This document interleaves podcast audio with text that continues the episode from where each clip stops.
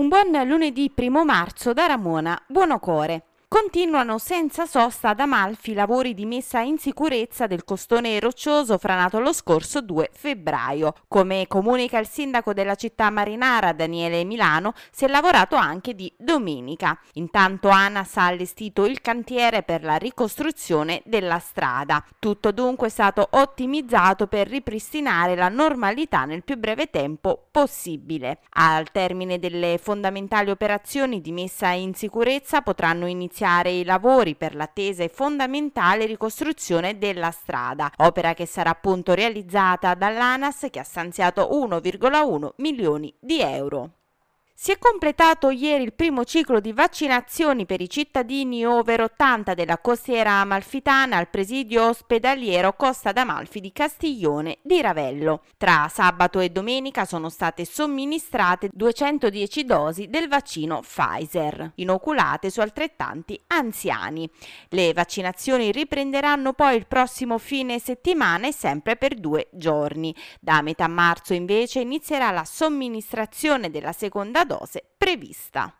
E continuano i lavori che la provincia di Salerno sta eseguendo lungo la strada statale 18 tra Cava dei Terreni e Salerno nei tratti di propria competenza gestionale. La strada di livello regionale in gestione provinciale, dichiara il presidente Michele Strianese, ricordiamo che è stata interessata da una frana di un costone roccioso di proprietà privata. Siamo subito intervenuti con la messa in sicurezza di alcuni importanti tratti ricadenti nel territorio del comune di Salerno. In sinergia con la società Autostrade ora stiamo sistemando il tratto ricadente nel comune di Vietri sul mare, nei pressi del confine con Cava dei Terreni, per provvedere al nuovo manto stradale e soprattutto alla nuova segnaletica orizzontale e verticale in un tratto di strada trafficato e da sempre insicuro. Entrano in vigore oggi nuovi orari relativi alla ZTL del centralissimo corso Regina a Maiori.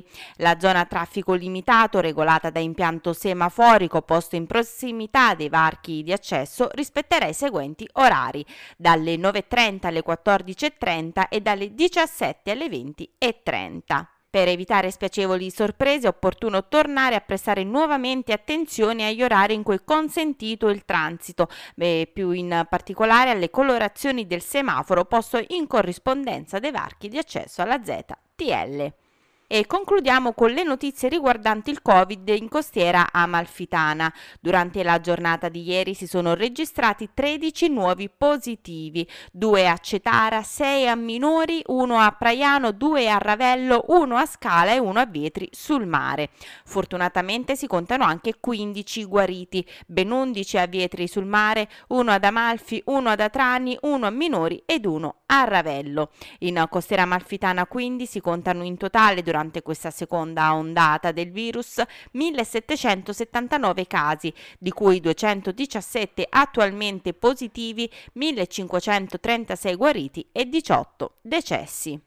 Questa era l'ultima notizia, l'appuntamento con le news locali torna puntuale domani, non mi resta che augurarvi un buon proseguimento di giornata.